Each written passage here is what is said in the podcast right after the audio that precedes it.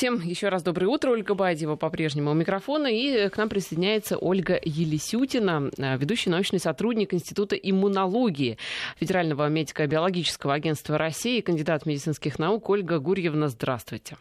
Здравствуйте, дорогие Э, радиослушатели.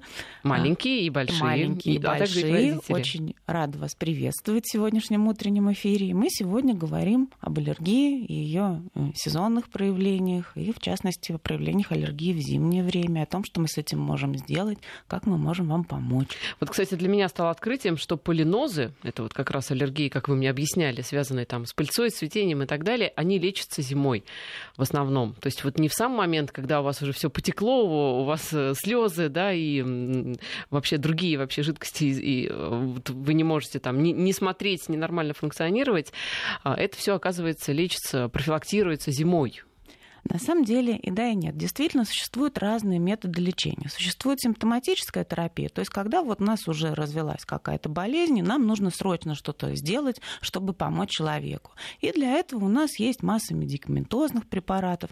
А, но мы уже бежим за заболеванием, то есть мы уже купируем симптомы, мы помогаем больному, и, конечно, это очень важный метод лечения, это тот, который приносит непосредственную помощь. Но если говорить о патогенетическом лечении аллергических заболеваний, то есть то, что может повлиять на саму причину развития этого заболевания, это, конечно, профилактические методы, а, к которым относится так называемая аллерген-специфическая иммунотерапия. Это как прививка от аллергии. И такой метод лечения действительно нужно проводить заранее, до того, как развились эти симптомы. И, как правило, это лечение действительно проводится а, в осенне-зимний период, до начала цветения лечения причинно значимых растений.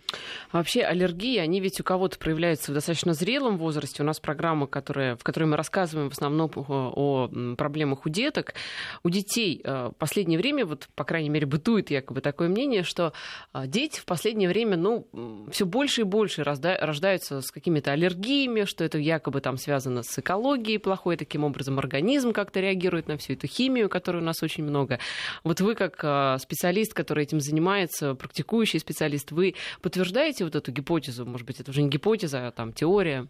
На, на самом деле, действительно, для того, чтобы развелось то или иное аллергическое заболевание, нужно иметь наследственную предрасположенность. То есть, а, если у человека нет поломки генетически, у него никогда не разовьется это аллергическое заболевание. Поэтому изначально, конечно, это какие-то генетические дефекты. Другое дело, что они у кого-то могут реализоваться, а у кого-то они могут, человек может всю жизнь проходить с этой предрасположенностью, никогда он э, не узнает о том, что она у него была. И вот, вот этот момент, а, от которого, в который включится, а, собственно, реализация этого аллергического заболевания, он у всех людей разный. Но, как правило, конечно, это все становится ясно в достаточно ранним детским возрастом. И вот настоящие аллергические заболевания, а, к которым относятся атопический дерматит и бронхиальная астма, как правило, это все понятно уже в возрасте до одного года. Конечно, бывает и более поздний дебют, может быть, и в 5 лет, и в подростковом возрасте, но чтобы чтобы аллергия впервые развелась у взрослого человека, это все-таки скорее исключение. Или если взрослый человек это заметил, то, может быть, у него были какие-то минимальные симптомы, которым он раньше не уделял внимания, которые не влияли на качество его жизни. Как правило, если покопаться, то всегда окажется, что в раннем детстве были какие-то проявления аллергии у человека. А если астма развивается после, скажем так, ну, 25 во взрослом состоянии, о чем это говорит?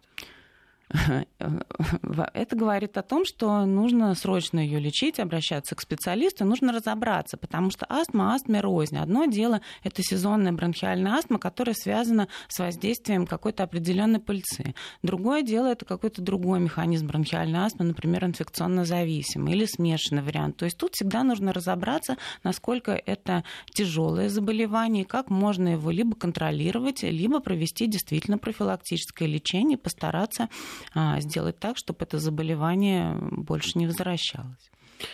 По поводу аллергии у детей, а, в каком все-таки возрасте, если а, у ребенка есть предрасположенность, склонность, если вот он будет страдать этим недугом, в каком обычном возрасте уже понятно, что что-то происходит? Сколько это месяцев, недель, может быть? Дело в том, что вот слово аллергия это очень абстрактная вещь. Когда вот человек обращается, говорит, у меня аллергия, мы сначала должны понять, что это. Это бронхиальная астма, это полинос, то есть аллергический ринит, это пищевая аллергия, это лекарственная аллергия. То есть тут все зависит от конкретного заболевания. Если говорить о возрасте, ну вот как я уже говорила, проявления, кожные проявления аллергии, такие как атопический дерматит, начина, начинается очень рано. Это становится ясно в возрасте там, 3, 4, 5 месяцев. Это может быть связано с особенностями кормления. Но это может э, развиваться и прогрессировать и дальше. Если говорить о респираторных проявлениях аллергии, то, как правило, это становится ясно чуть-чуть попозже, когда ребенок начинает ходить в сад, часто болеть вирусными инфекциями, мама начинает обращать внимание, что он не как все, что он долго кашляет, что у него развиваются приступы удушья, но также а, мама может и заметить, что и в сезон, например, ребенок, э, что они же маленькие, да, там, например, если у него есть проявление сезонной аллергии, если месяц апрель пришелся на три месяца, она не поняла там, допустим, был какой-то легкий насморк, на следующий год она тоже не поняла. А когда уже ему года 3-4, 4, то есть уже накапливается какой-то опыт, и мама думает, ага, что-то у нас каждый апрель нос закладывает, и кашель, и затрудненное дыхание. Поэтому, ну, это все равно все достаточно ранний возраст. К школьному возрасту обычно уже понятно, на что есть у ребенка аллергия, как с этим быть. Он наблюдается у педиатра, у аллерголога, или у пульмонолога, или у лор-врача, в зависимости от того, какое, собственно, у него заболевание. Если речь идет вот о, о той самой аллергии на пыльцу, угу. то а, там ведь есть разные советы. Некоторые советуют в этот период возить просто ребенка из, ну, там, в другие какие-то местности, где нет этого цветения, может быть, на море куда-то увозить, угу. в другие это... страны. Вы сторонник таких методов? Это чудесный совет. Во-первых, не у всех людей есть такая возможность.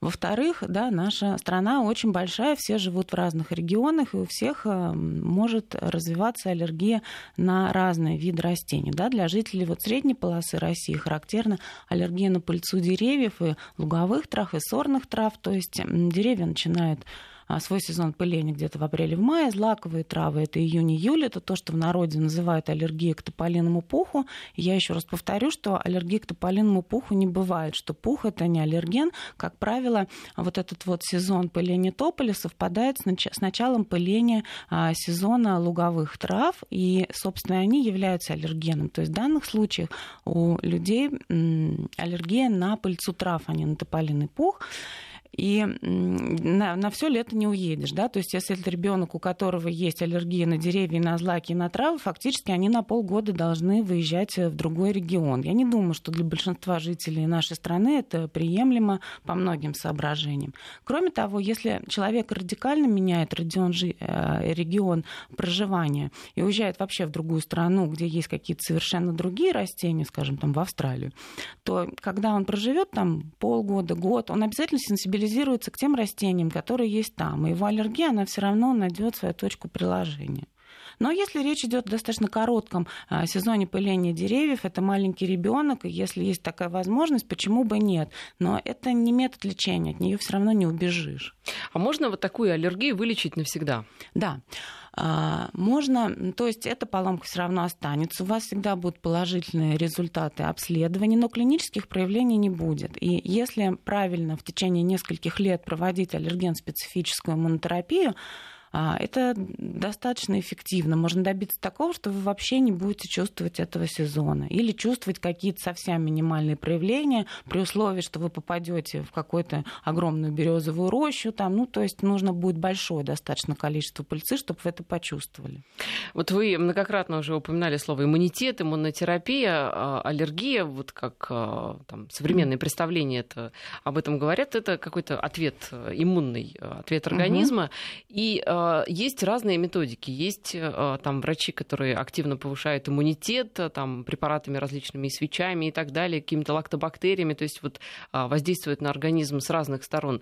Вы что об этом думаете? А, во-первых, Начнем что вы, вообще что вы имеете в виду под иммунной терапией? Значит, смотрите, а, что касается вообще словосочетания повышать иммунитет.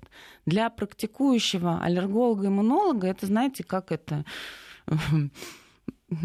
железом по стеклу. То есть, во-первых, эм, вот понятие пониженный иммунитет, это, ну, такого вообще не существует. То есть, вернее, существует э, иммунодефицитное состояние, это достаточно серьезные заболевания, такие там, как первичный иммунодефицит, это эм, ну, есть такой контингент больных, но это достаточно серьезная Э, заболевания, ими действительно мы занимаемся, это все очень тяжело, но таких детей, слава богу, не так много. Когда а, человек говорит, что у него понижен или повышенный иммунитет, эм, то есть у нас иммунная система работает в определенных условиях, она имеет, э, э, иммунный ответ имеет определенные особенности. В большинстве случаев, когда человек говорит о том, что у него понижен иммунитет, это не значит ничего.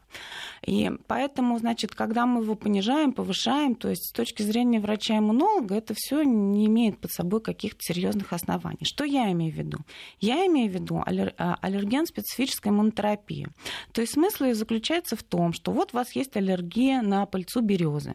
Мы берем этот же самый аллерген аллерген березы. Это определенные белки, которые имеют э, охарактеризованную структуру. Они приготовлены и делают ими прививки. В постепенно возрастающих дозах начинает с маленьких концентраций входит этот белок, который содержится в березе. Постепенно-постепенно ее увеличивают, и таким образом переключается иммунный ответ. И вместо повреждающих вместо воспалительного иммунного ответа происходит его переключение на другой тип э, реакции. Таким образом перестают э, вырабатываться медиаторы аллергии. То есть э, организм может противостоять вот этим аллергенам в результате этого лечения. То есть, грубо говоря, организм постепенно привыкает да, к тому, что верно. Его, иммунная система угу. привыкает. То есть, по сути, это прививка березой, ну, так если да, гру- грубо да, говорить. Да, да. Давно существует уже такая терапия? Очень давно. И в нашей стране огромная школа. Это ну, наверное, уже под сто лет существует эта иммунотерапия. То есть и... здесь главное правильно вычислить источник аллергии, да? Важно а, выявить источник это аллергии. Легко? Это достаточно легко. Если речь идет об аллергии к пыльце деревьев, пыльце луговых трав, существуют специальные методы аллергообследования. Это могут быть кожные тесты. Наверняка вы слышали, про это многие люди знают, что они приходят к врачу, им делают так называемые насечки, мы их называем кожные тесты. Это достаточно безболезненно, и через 20 минут мы уже видим, собственно, а, какие аллергены. А, в каких-то более сложных или непонятных случаях, или когда у человека больше аллергенов, чем подозреваем, можно сдавать анализ крови на специфические иммуноглобулины Е, и мы можем, ну, сейчас практически неограниченно, можно, можно сдать кровь там на 170 аллергенов, на 100, то есть и понимать э, вообще даже сейчас можно с помощью анализов крови понимать не просто, что у вас аллергия на пыльцеберезу, а береза это же, да, ну представьте себе зерно пыльцы. В нем есть разные белки. Так вот, одни белки более аллергенны, другие менее. То есть э, у какого-то мы можем по анализу крови сейчас понимать, что у кого-то может вообще развиться, скажем, анафилактический шок, если он там съест персик, а у другого человека ничего не будет, просто губы пощипит. То есть на самом деле сейчас, конечно, методы обследования уже достаточно зашли далеко, и можно а, по анализам крови очень много нюансов отследить. То есть получается, что а, можно любую аллергию вылечить таким образом? А, с помощью аллерген-специфической да. иммунотерапии не совсем. Значит, это сезонные проявления аллергии, да, то есть деревья, злаки, сорные травы. Это аллергия к клещам, домашней пыли, которая, кстати говоря, очень актуальна именно в зимнее время, потому что нет никакой пыльцы, а клещи домашней пыли есть всегда. И э, действительно с помощью, и, и нередко именно клещи домашней пыли поддерживают хроническое течение аллергического ринита, бронхиальной астмы. И для таких пациентов ну, это единственный путь вообще э, как-то избавиться от этого заболевания. А вот есть, например, аллергия к плесневым грибам, да, наверняка знаете, вот есть плесень в ванной или вот эта вот сырость, которая от э, гнилых листьев. То есть есть люди, у которых аллергия только на эти споры плесневых грибов. Вот на это, к сожалению, В России сейчас нет аллергена для аллерген-специфической иммунотерапии. А почему? А, ну, их на самом деле довольно сложно охарактеризовать и выделить именно вот те компоненты, которыми нужно лечить. Это не только в России, это и во всем мире с этим есть проблемы, потому что грибки это живые микроорганизмы, у них достаточно много всяких компонентов, и сложно выделить именно тот, который нужно лечить. И, конечно, наша главная боль это аллергия на домашних животных, на кошек, на собак собак. Э, Ее, в принципе, можно лечить методами аллерген-специфической иммунотерапии, но в России в настоящее время таких аллергенов нет. Они не зарегистрированы, их э, ну, довольно сложно раздобыть, потому что а, традиционно складывалось такое мнение, что ну, если человек придет на прием к аллергологу, мы выясняем, что у него аллергия кошки собаки, у нас совет какой? Избавьтесь от этой кошки и собаки, угу. и что, в общем-то, ну, вполне можно жить без кошки собаки, если взвесить на весах э, там риск развития бронхиальной астмы или там желание держать дома какого-то питомца. И обычно мы, конечно, очень жестко рекомендуем в таких ситуациях от них избавляться, обрабатывать весь дом, потому что, кстати говоря, как это неудивительно, что даже если у человека есть кошка, он от нее избавится, в течение полугода можно находить э, аллергенные компоненты во, во всем доме. То есть это достаточно агрессивные аллергены. Так вот, а почему не выделены они до сих они, пор? Или... Они выделены. Они выделены, просто э, у нас в России это производство пока не налажено. То есть мы можем это диагностировать, но лечить не можем. И... Но мы же можем закупить какие-то зарубежные препараты. Ну, это, наверное, вопрос не к практикующим врачам, а к те к вопросам их регистрации, исследований и применения в России. То вот. есть, в принципе, такие препараты существуют? Да, да. Просто да. они почему-то не продаются в России? Ну, они пока, да, не зарегистрированы. М, интересная практика. Препараты, которые могли быть э, полезны, да, почему-то как-то ну, не пока зарегистрированы. Так, пока так. И что делают люди вот с аллергиями на домашних животных? Mm. Единственный выход это избавиться? Это достаточно интересная тема. Конечно, если вот так вот вы мой пациент и зададите мне этот вопрос, конечно, я скажу, что нужно избавиться. А, но на самом деле, вот, например, у наших европейских коллег, поскольку у них совершенно другое а, отношение к домашним питомцам, да, существует вообще культ этих домашних любимцев, у них есть специальные службы, которые вот если у человека диагностирована аллергия, они а, могут, допустим, он хочет держать кошку, ее раз в неделю забирают, ее вычесывают специально обученные люди, обрабатывают ее специальными шампунями. Таким образом, у нее а, уменьшается количество вот этого слущенного эпителия, слюны, мочи, то есть он смывается с ее поверхности, и количество аллергенов, которые вызывают аллергию, оно меньше. Человек может с ней как-то существовать. Но с точки зрения врача это все полумеры, потому что если аллерген есть, он в каком-то количестве все равно действует, и все равно будет а, поддерживать поддерживать развитие либо бронхиальной астмы, либо ринита, ну, всех этих заболеваний. Поэтому, конечно, правильнее всего это делать с помощью аллерген-специфической иммунотерапии, которая которые у нас не в проводятся. В отношении животных, да, пока, к сожалению, у нас нет. Но будем надеяться, что... Да, вот Максим они... пишет, э, как-то негуманно звучит слово «избавиться» по отношению к члену семьи. Согласна абсолютно, но угу. когда на весах здоровья, конечно, это вопрос э, терминологии. Ну, Я согласна, да, абсолютно. Это Я не... тоже большой поклонник домашних животных. Избавиться не имеется в виду, что нужно пойти и как-то жестко избавиться. Всегда Отдать можно найти в хорошие руки. руки, да, всегда есть какие-то родственники, всегда есть друзья. И, как правило, этот вопрос, в общем, решается. То есть э, нужно сделать так, чтобы вы жили в одном месте, а ваши домашние любимцы в другом.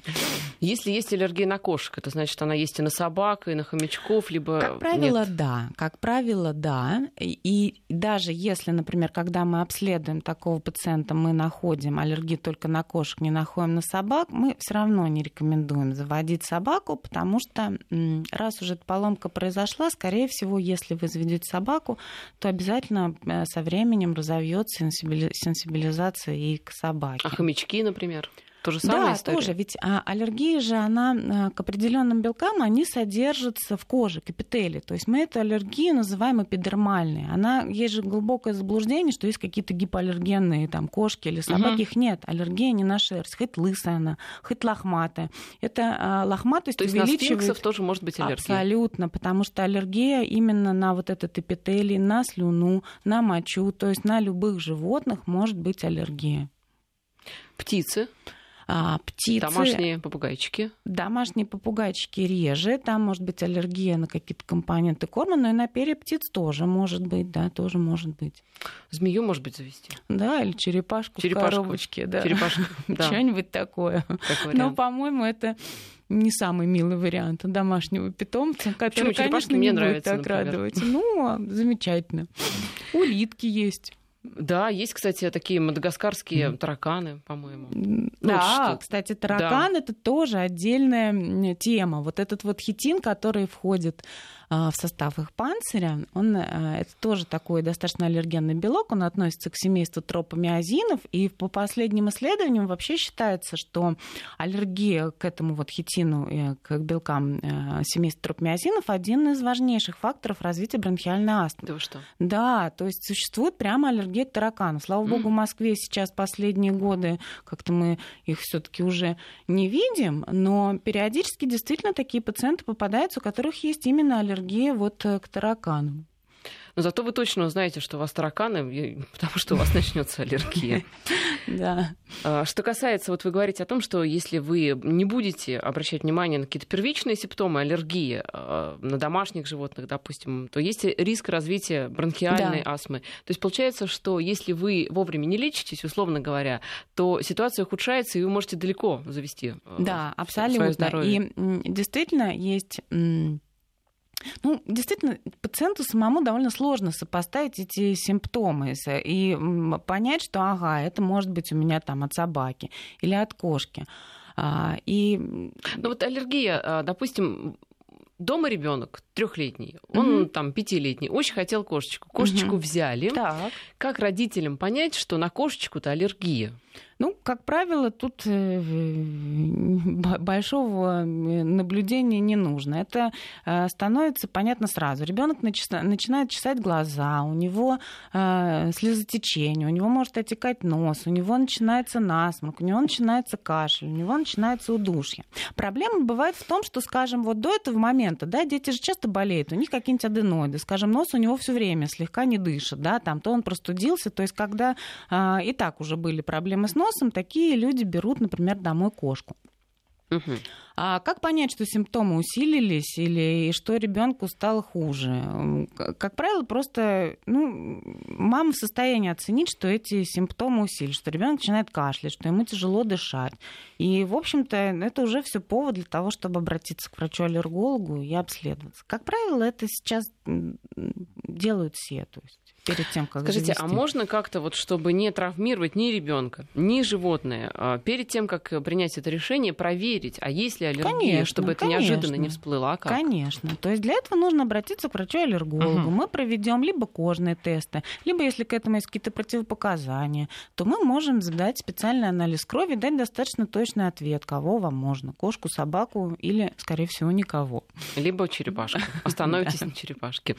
Я напоминаю, что в студии у нас Ольга Елисютина, ведущий научный сотрудник Института иммунологии Федерального медико-биологического агентства России, кандидат медицинских наук. Сейчас у нас новости и продолжим. Возвращаемся в эфир. Я напоминаю, что у нас э, в студии э, ведущий научный сотрудник Института иммунологии Ольга Елисютина. Мы говорим об аллергиях, аллергиях преимущественно у детей, но взрослые тоже задают нам вопросы. Вот Сергей спрашивает, может ли аллергия пройти сама собой? Я познакомился с кошкой, звучит романтично, из-за которой э, я долгое время принимал таблетки, а потом стал забывать и сейчас вообще не принимаю. Действительно, такие случаи бывают. Э, э, фактически у такого вот пациента могло именно произойти, собственно, то самое переключение иммунного ответа, которого мы добиваемся с помощью аллерген-специфической иммунотерапии. То есть организм потихонечку привык. Но э, это не значит, что аллергия прошла. То есть у него сейчас есть какое-то состояние ремиссии, он действительно в меньшей степени там реагирует на эту кошку, но это не значит, что когда он встретит кошку другой породы или другого вида, у него не будет никаких симптомов. Поэтому все равно мой совет на всякий случай иметь аптечку дома и как-то быть э, готовым к тому, что аллергическая реакция может возобновиться или развиться в каком-то другом виде. Давайте поговорим об аллергиях на продукты. Это, мне кажется, угу, довольно да. популярный вид э, и у детей угу. особенно. Угу. Какие такие самые э, аллергичные продукты? Как это все проявляется? И можно ли с этим бороться? Ведь угу.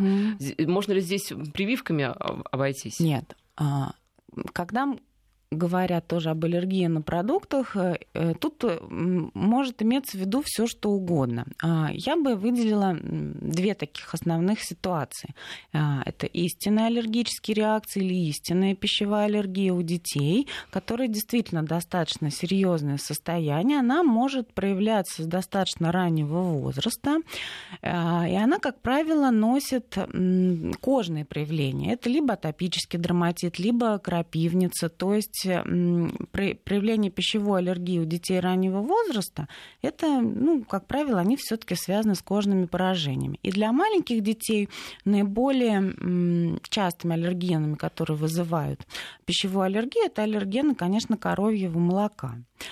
А, и а, очень часто, особенно вот когда мы определяем, как э, вести такого ребенка, нужно правильно его обследовать, потому что даже если у него есть аллергия к молоку, например, она может быть на какие-то компоненты молока, которые называются альбумины, которые разрушаются при термической обработке. В таком случае а, ребенку можно рекомендовать кисломолочные продукты, можно рекомендовать кипяченое молоко там, в виде добавления блюда.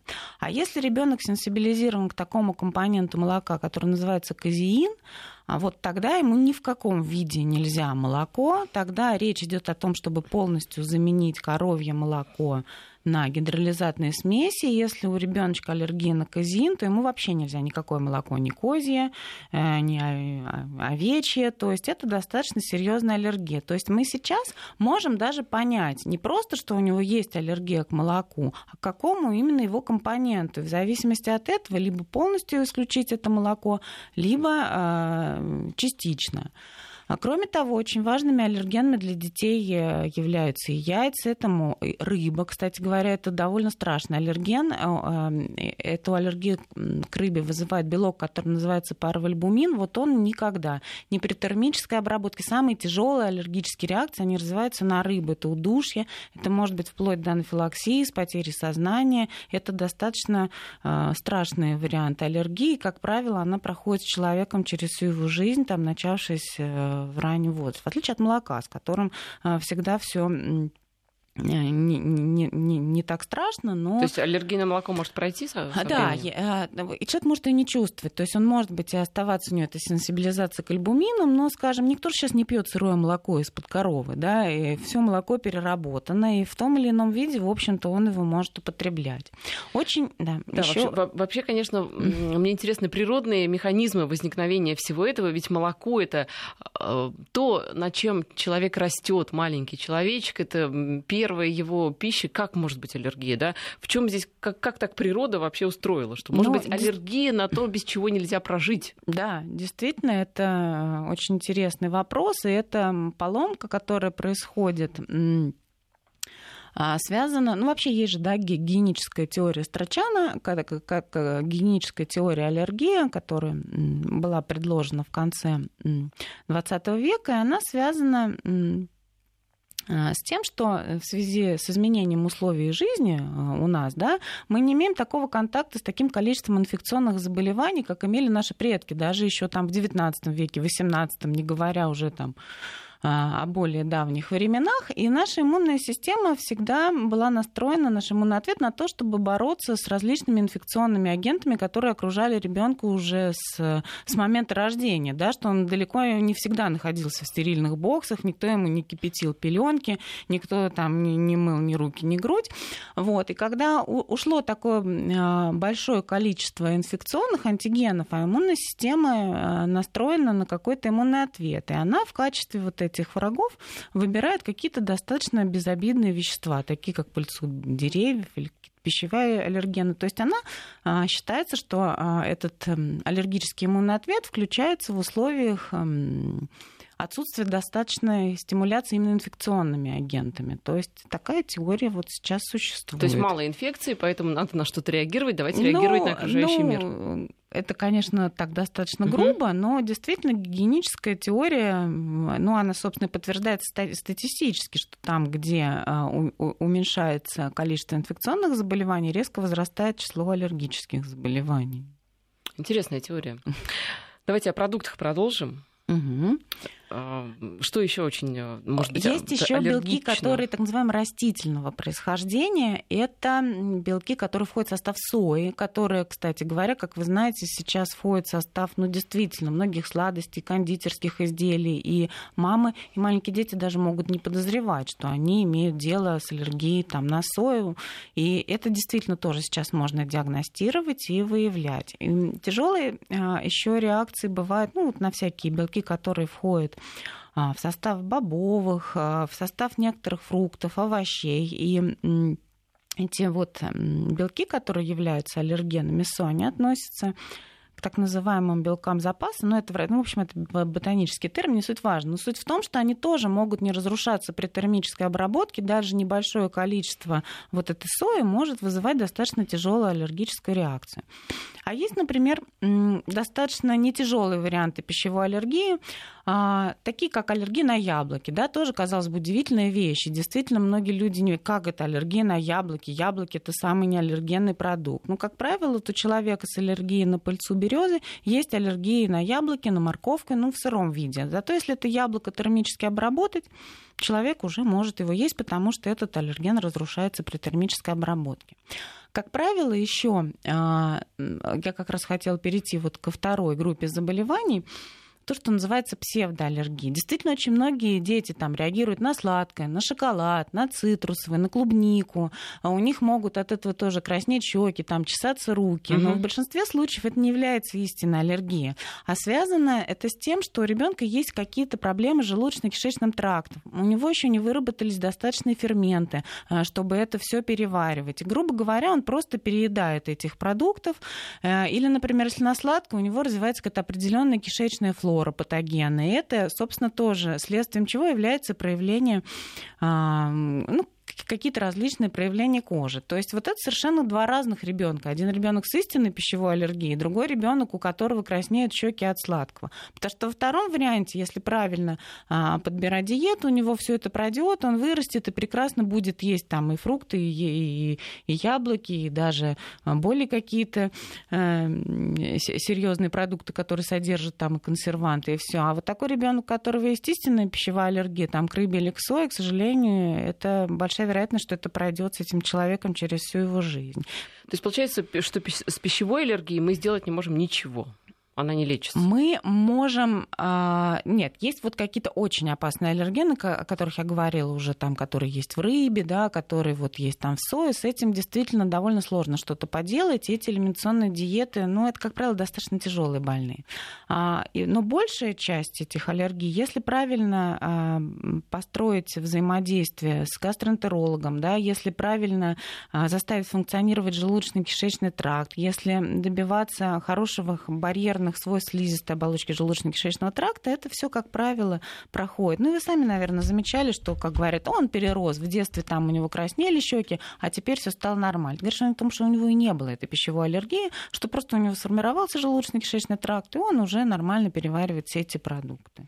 А вот вы говорите о таких очень э, серьезных последствиях, как э, шок анафилактический. Mm-hmm. Если вдруг mm-hmm. ребенок, либо, может быть, уже взрослый попробовал mm-hmm. что-то, от чего развивается вот такая серьезная реакция, реакция. Какая первая помощь? Что делать? Первая помощь, конечно, это на самом деле достаточно страшные состояния, которые угрожают жизни. И, конечно, вы просто вызываете скорую помощь. А, и вы... Но ведь там, по-моему, очень быстро все развивается, быстро и просто может не успеть врач.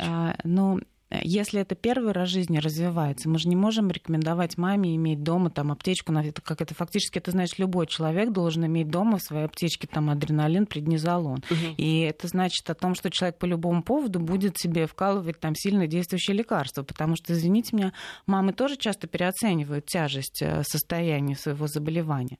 Когда к нам попадает такой ребенок, и что у него уже была достаточно тяжелая реакция, мы его обследуем и знаем, мы им даем так называемый паспорт больного больного с а, аллергическим заболеванием, где все очень четко прописано, что ему нужно делать в той или иной ситуации, какие лекарства держать в аптеке. Но эта рекомендация распространяется уже на конкретно обследованных детей, на личное взаимодействие с а, родителями, потому что нельзя просто сказать, ага, все там держите у себя в аптечке вот такие-то лекарства, если что, колите, потому что, ну, это действительно серьезные дела.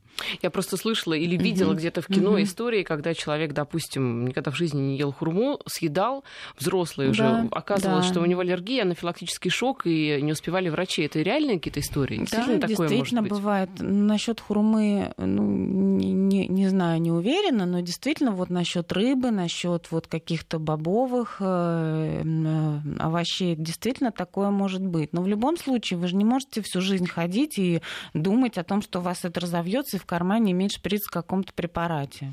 Пауза у нас и продолжим.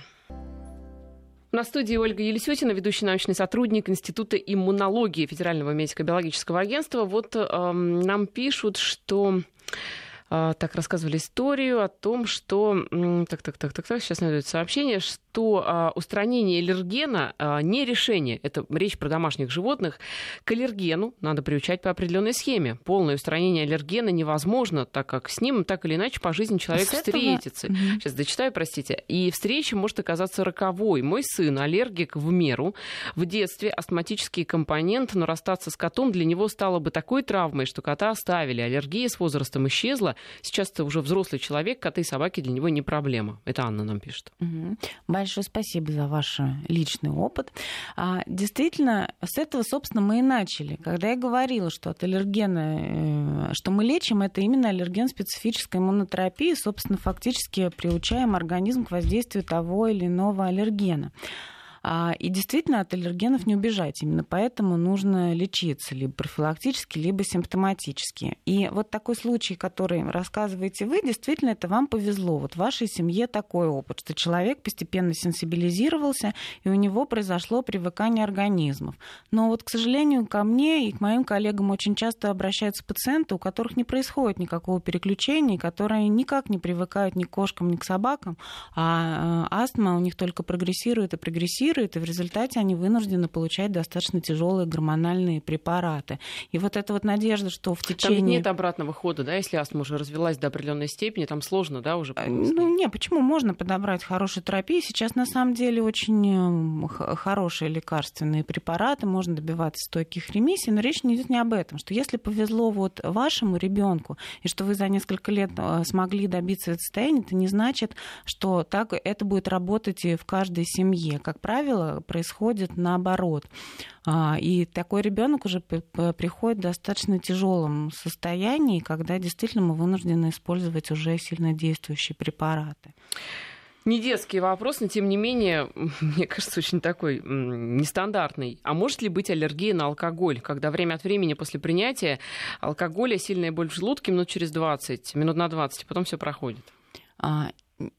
Истинно аллергии на алкоголь не бывает, но алкоголь может провоцировать, провоцировать целый ряд хронических заболеваний. Например, а, есть люди, которые выпивают алкоголь, у них краснеет лицо и появляется высыпание. Как правило, в данном случае это как провоцирующий фактор, а, который обостряет уже существующее заболевание, например, розацию. Если у человека болит желудок, это, скорее всего, либо у него язва, либо панкреатит, либо просто какие-то проявления гастрита. В данном случае а, алкоголь как э, провоцирующий провоцирующий фактор. Например, если мы сыпем соль на рану, нам от этой соли рана очень сильно болит. Но это же не значит, что у нас аллергия на соль. Это говорит о том, что у нас уже была угу. рана. То да. есть в данном случае алкоголь просто Триггер. Как соль да. для вашей раны. Да, да. А, Марк нас спрашивает, есть ли аллергия на холод? Я встречала. Да, значит, аллергия на холод. Значит, как таковой аллергия на холод вообще не правомочный термин, потому что аллергия это, веще... это реакция на конкретное вещество. То есть для того, чтобы запустить аллергический ответ,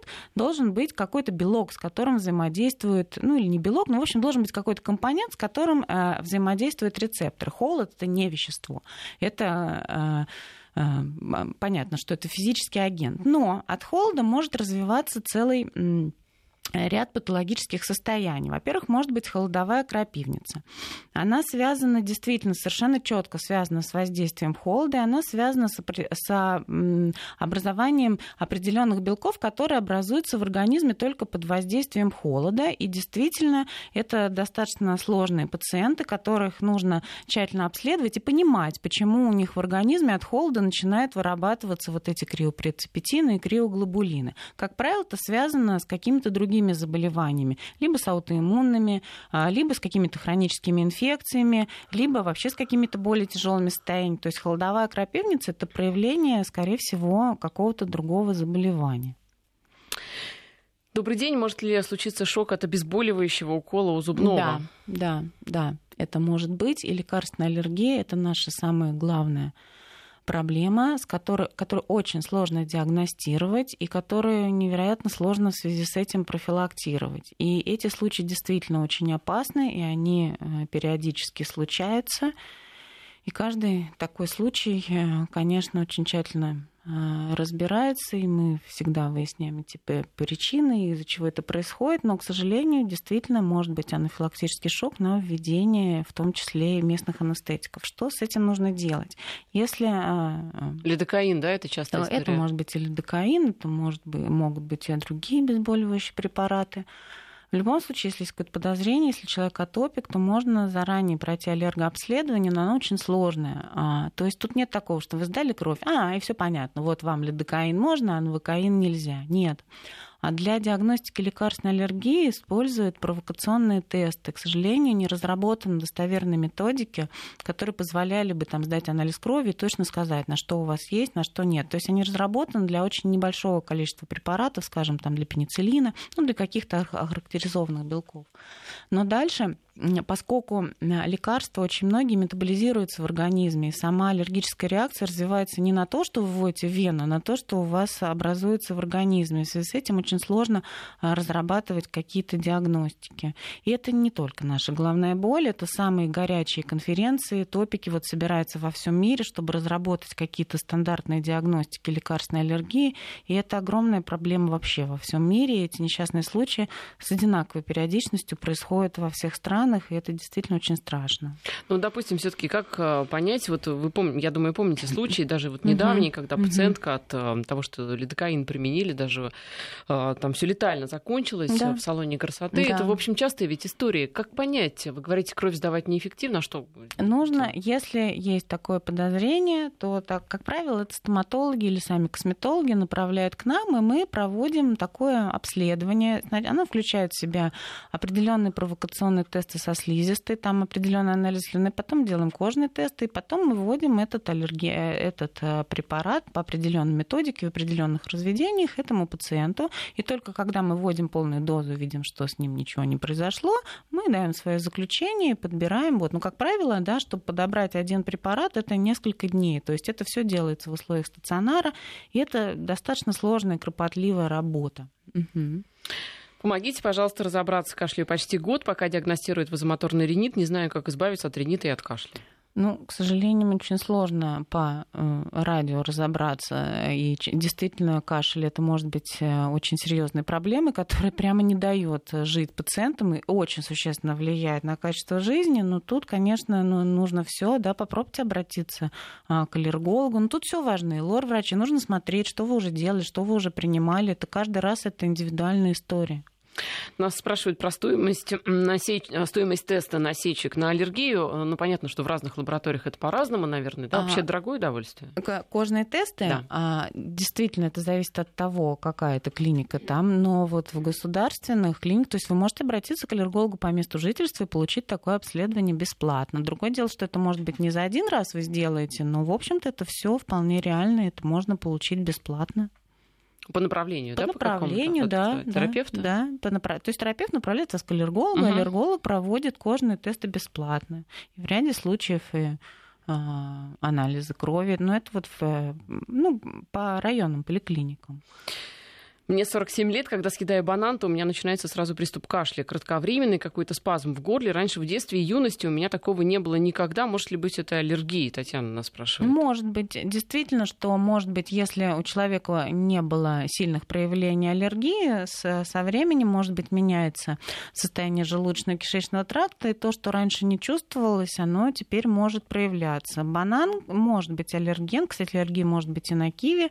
Там есть тоже определенные аллергенные белки белки, но все-таки, как правило, с бананом становится понятнее. Возможно, что это проблема с желудочно-кишечным трактом, а возможно, что это истинная аллергия, но это легко вычислить. У нас остается, не остается у нас, к сожалению, времени. Есть у нас еще вопросы, но, видимо, придется вас еще раз пригласить. Действительно, вышло наше время. А, я напоминаю, что в студии у нас а, была Ольга Елисютина, ведущий научный сотрудник Института иммунологии Федерального медико-биологического агентства России, кандидат медицинских наук. Спасибо за разговор. Большое спасибо. Всем хорошего дня и хорошего здоровья.